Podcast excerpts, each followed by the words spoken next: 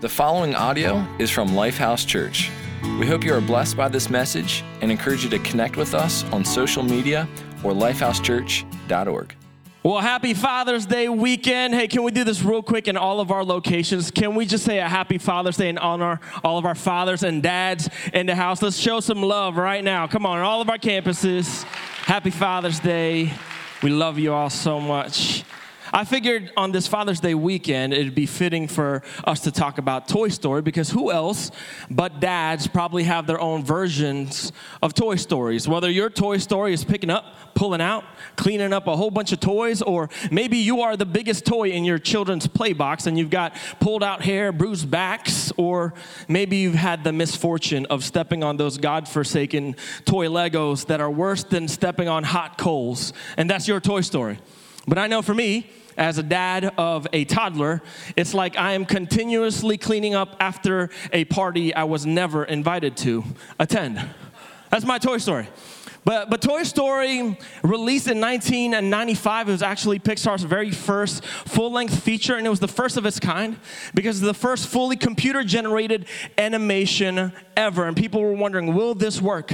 And it worked so well all over the box office that it garnered three Academy Award nominations and it grossed over $373 million worldwide. And later on, it would, it would spawn two other sequels Toy Story 2, Toy Story 3, that were actually much better than the, the first Toy Story. And this coming Friday, Toy Story 4 is set to come out. Let's go, Toy Story fans out there. It's about to come out, and it's crazy for me to think that a story that I watched as a child unfold in 1995, I'm able to share in that same storyline 24 years later. That is 24 years. It's a long time, and it's not too shabby for a toy about some talking toys or a movie about some talking toys, right? But Toy Story it centers around this this this toy named Woody. He's an old pull string cowboy. It belonged to a little boy named Andy. Just in case you guys are wondering what my shirt actually says, it says Andy. But anytime that Andy would leave his room or go to sleep, Woody and the rest of the toys would all come alive. But something would set Woody apart from all the rest of the other toys.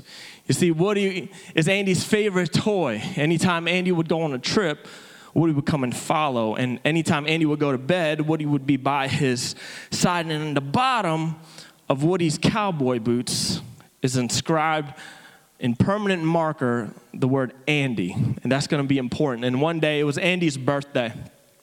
And all the toys are having a little bit of an identity crisis because they're wondering, am I going to get replaced by a newer, cooler, brighter toy? And this year on Andy's birthday, he gets a really cool, state of the art Buzz Lightyear. Any Buzz Lightyear fans I got in the house? Buzz Lightyear fans. Yeah, I got a few, and all of our campuses got a few. Hey, look, so Buzz Lightyear is super cool because he's got wings, he's got lasers, he's got gadgets, he's even got a cool spaceship, and Woody's got this little bit of a laser envy thing going on, and he's wondering now, where do I fit in? Where's my place? Where do I belong? Am I still Andy's favorite toy? Luckily, he has an awesome friend in Mr. Potato Head that says, You still have a place in the attic. And maybe you feel a little bit like Woody. Maybe we all can kind of sense that feeling of just wanting to belong, wanting to fit in, wondering if there's a place for you and I.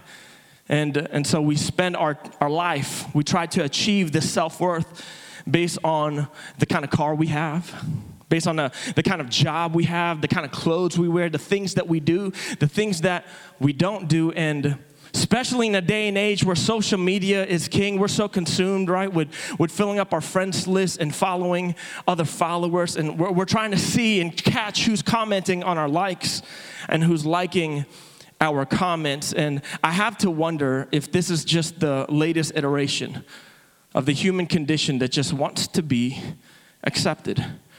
My question for us this weekend is how's that working for us? How's that working for you? Because in, in, a, in a day and age where image and, and identity is king, there, there is a, a a sad reality, there's a study that shows this that the amount of time that you spend on social media actually will result into a lower view of your self esteem. Why, why is that? we succumb ourselves to the scroll of the news feed and we see everyone else's highlight reels, and then we look back and see our, our real lives, and it doesn't match up to everyone else's highlight reels. So we're flooded with insecurity, and inadequacies, and we're flooded with the feeling like we just cannot measure up, so I'd rather just mask myself. Let me just put a mask on and put on a false identity. Let me just put on a false life. And we've, we've masked ourselves with people around us too, because God forbid they see us without it.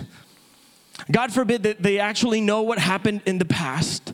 And we've masked ourselves so well that we forgot who the man and the woman behind that mask, what do they actually look like without it? And so we'll mask ourselves with work. Let me just work more hours.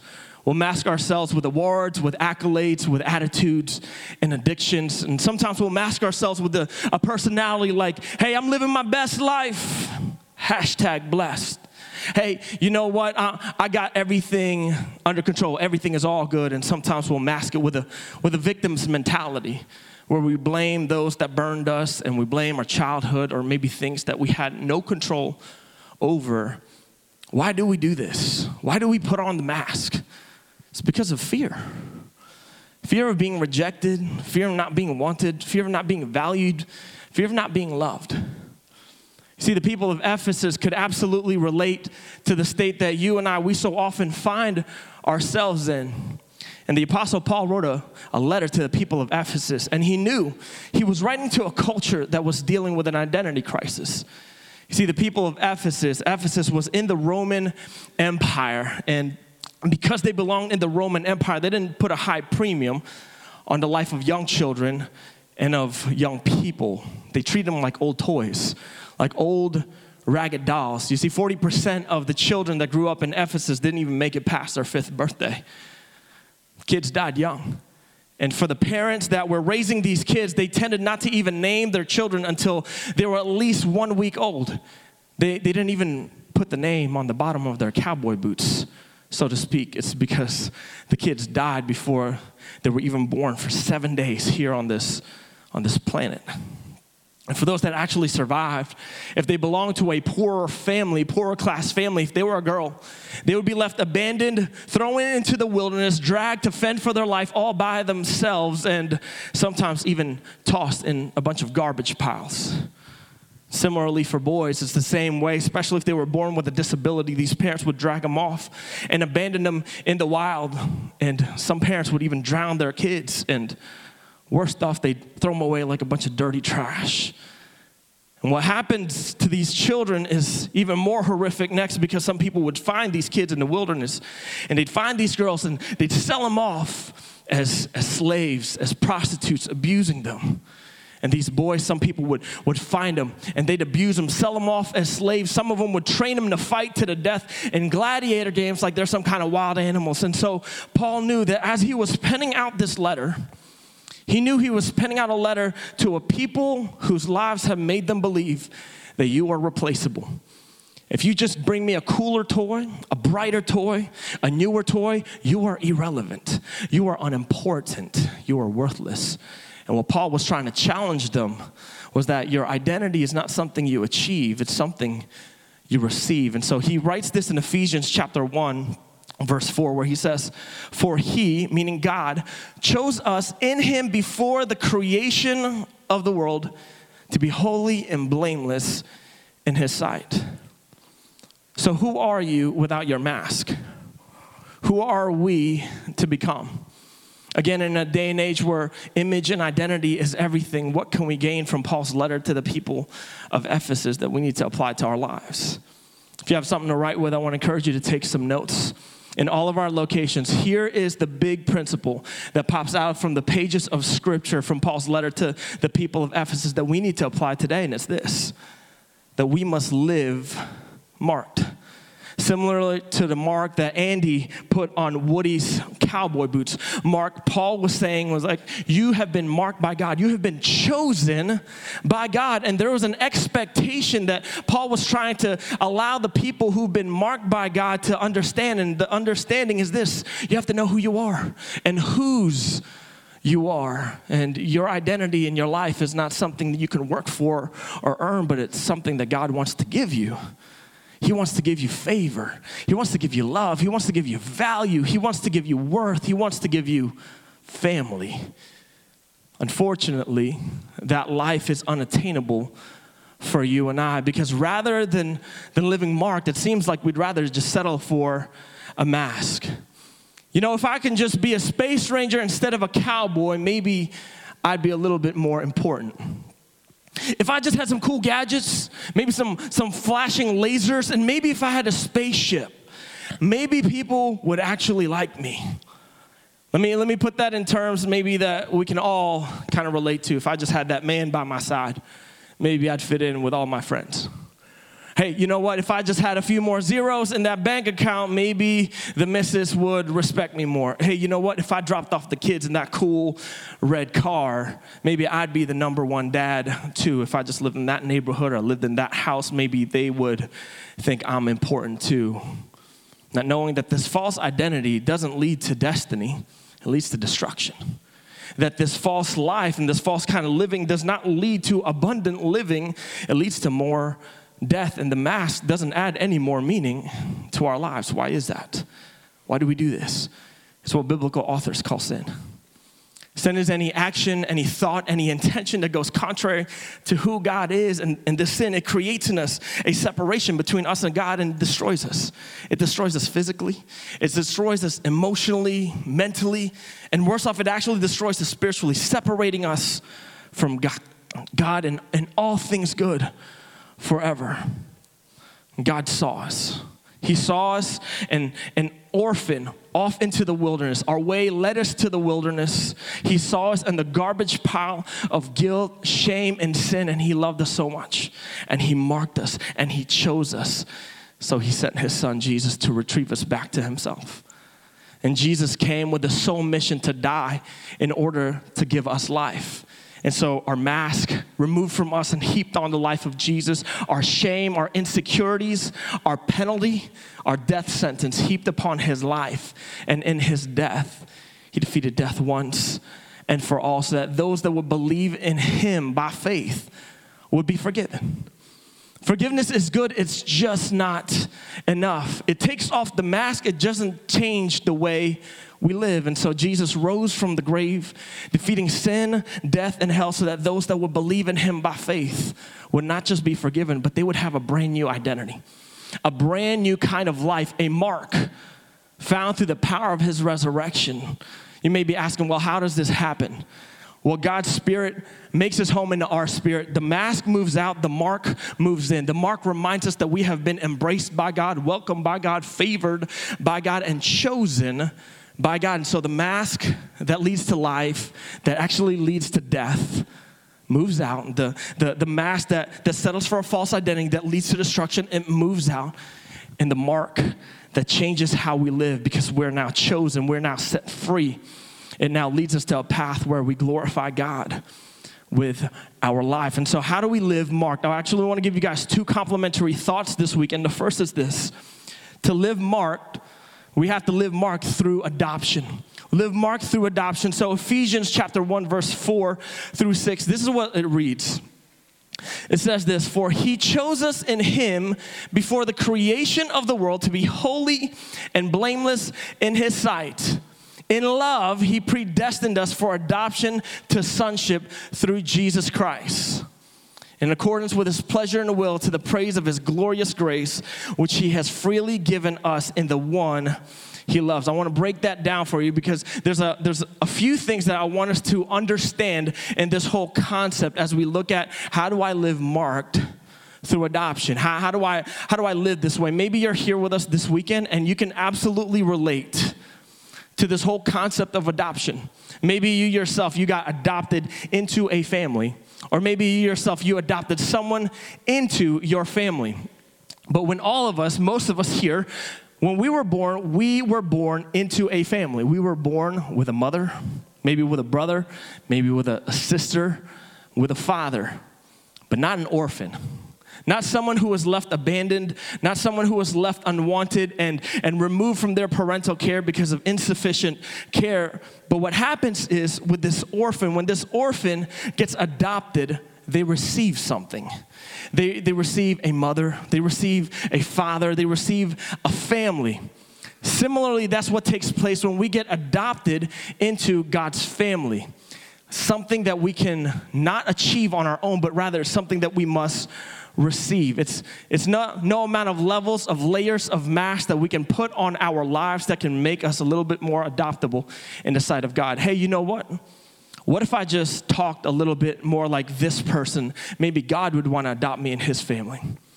What, what if I dressed a little bit more like this person? Maybe, maybe I might be a little bit more adoptable in God's sight. What if I was a little bit nicer to that driver in front of me? Maybe God would want to adopt me here. There is nothing that we can possibly do that can make God want to adopt us. And so, the very first thing we understand about this concept of adoption is from God.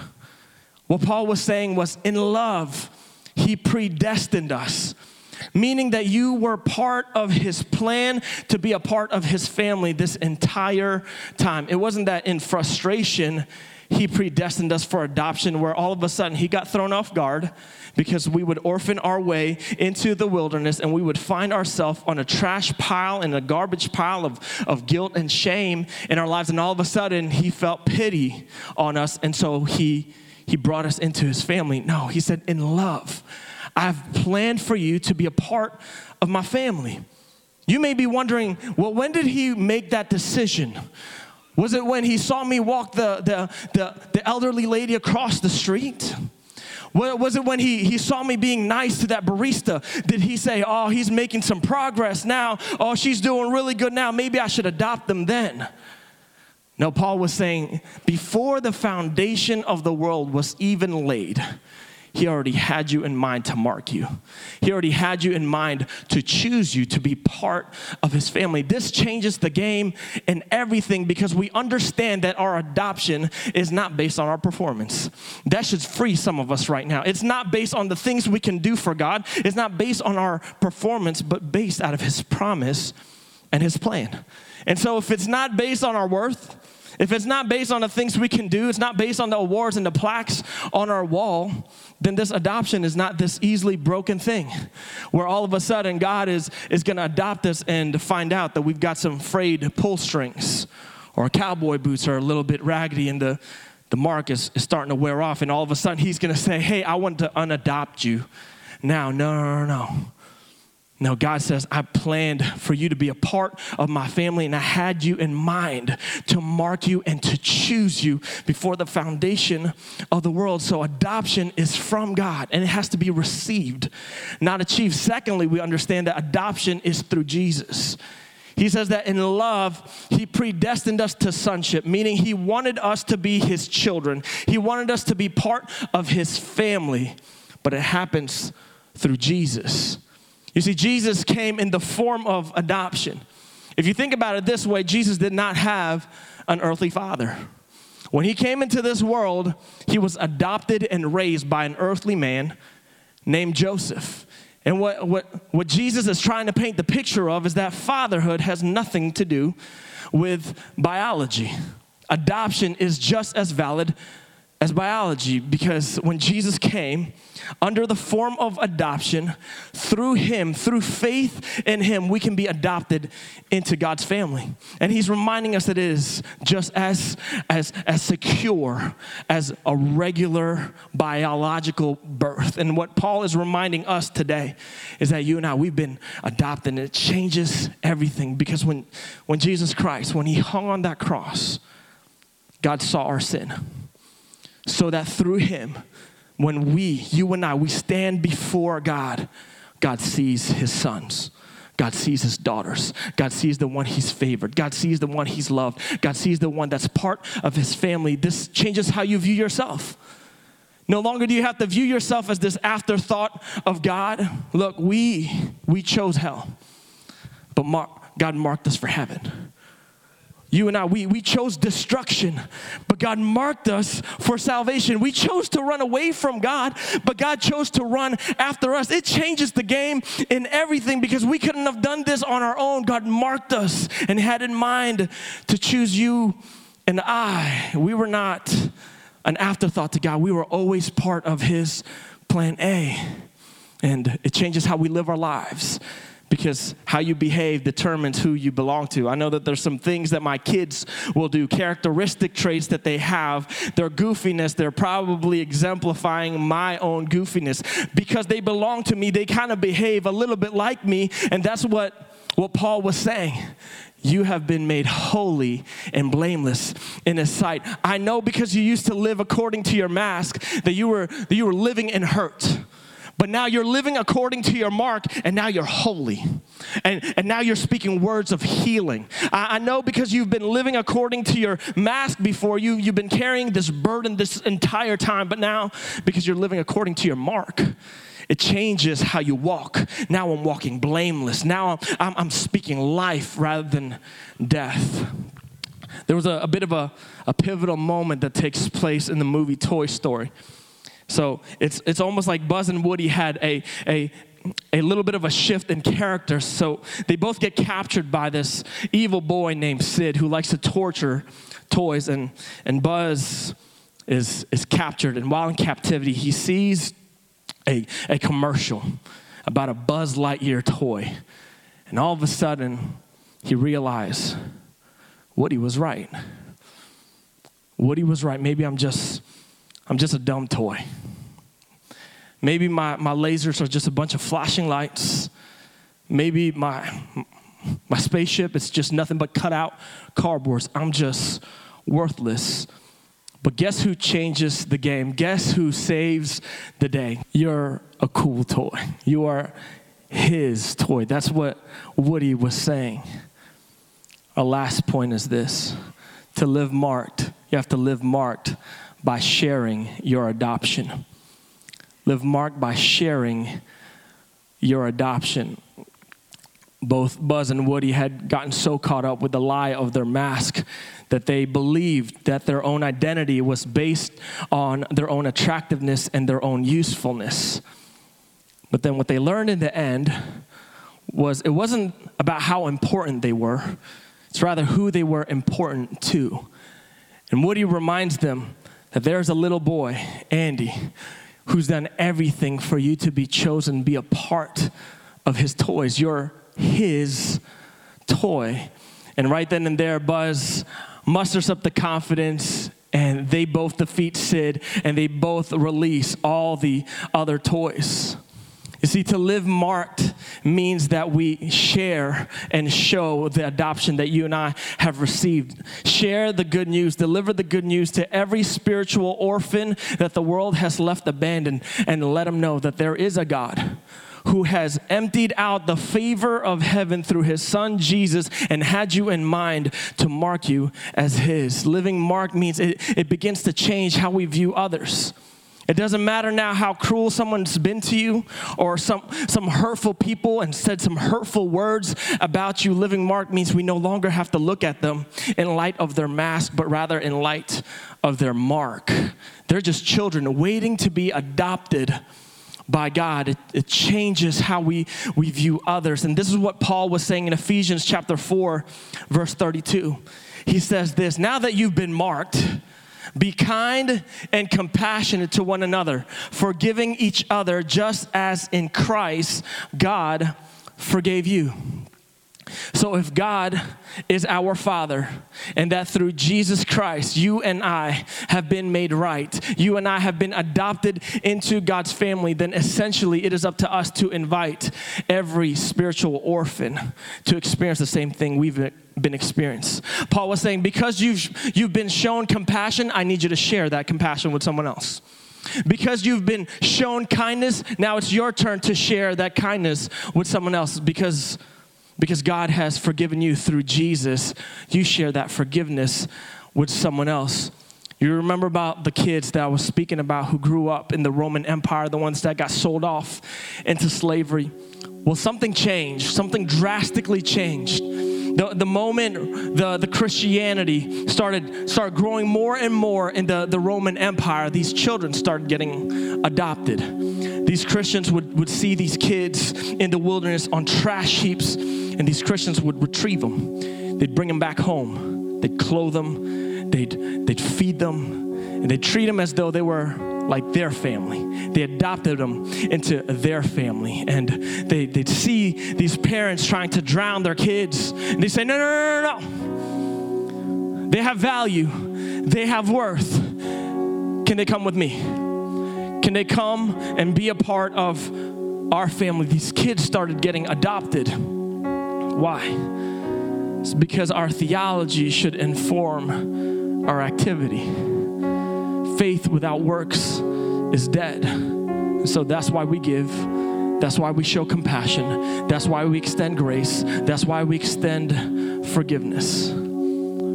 There is a city all around us right now that is drowning in the sea of their insecurities. There are communities, there's neighborhoods, there's neighbors around us right now that are on a garbage pile of guilt and shame and defeat. I wonder what it would look like if the love that we've been shown, we began to share. I wonder what it would look like if the compassion that we've received from being a part of God's family, we started to give away. To those that felt unaccepted and feel unwanted, to remind them that there is a God that absolutely loves you and wants to lavish you with his love for those that feel worthless, to remind him that you have been marked. There was something that happened when, when, when Buzz realized whose he was. He looked down at the bottom of his space boots and he saw the mark Andy. And he realized it looks just like Woody's mark on the bottom of his cowboy boots. Look, all I know is that those Christians gave those children a future to look forward to. All I know is the, those Christians gave those children a second chance at life, and I, and I have to believe that perhaps there's, there's some families in this place right now who needs a future to look forward to. Maybe there's there's schools and there's neighborhoods who need a future to look forward to. I have to believe that there's marriages that just are in dire need of a second chance of life. And, and I have and have to wonder, what if the things that we desire to see we have not yet seen because God's waiting for us to share it? What if the things that we need to see right now you already have and God's just waiting for you to share it so everyone else can see it? Maybe you're here today and you've been living your life with a mask. Can I just tell you, you are more than the material things that you've accumulated. You are more than the lies that you have believed. You're a child of God and you are favored by God. And today, if you want to receive that adoption and remove that mask, it takes place through faith in Jesus. And if you've never made that decision to place your faith in Jesus, would you make that your response today? would you say, hey, you know what? I'm, I'm going to turn away from this mask. And by faith, I want to receive the mark that I've been chosen by God, and I want to live according to that mark, and I want to allow the Spirit of God to change me and transform me so I can share the same adoption I've received. Maybe you're here today and you've already made that decision to follow Jesus. I'm asking you, who do you need to share that adoption with right now? all across our campuses, I want to invite you to stand. I want to pray for us. But right now, as I'm praying, afterwards, our team is going to lead us into a song. It, it literally declares who God says you are, that you are chosen, you're a child of God. And I'm believing that today there's going to be some of you. What better weekend to do it than on a Father's Day weekend for you to receive a heavenly Father, for you to be a part of a new family today. And so I want to pray all across our campus. I want to pray for you. And then our team's going to lead us into the song. We're just going to declare who God says we are. Heavenly Father, I thank you right now. I thank you that you have planned before the beginning of the world, before the creation and the foundation of this planet. You had in mind to mark us. And so, Father God, right now, I, I believe that there's individuals all across our campuses right now that, that wants to live marked. But God, I pray that you would prompt them through the power of your spirit that they would receive you as their Lord and Savior. And I pray right now that God, that you would mobilize us as a church to be people that would share your adoption with others. God, I pray that the things that you've given us, we so radically radically share with our cities, with our neighborhoods, with our families. And we want to give you, God, the glory and praise. It's in Jesus' name we pray. Amen and amen. Thank you for listening to audio from Lifehouse Church. We believe that through Christ, life change happens here. So we invite you to connect with us further by visiting lifehousechurch.org.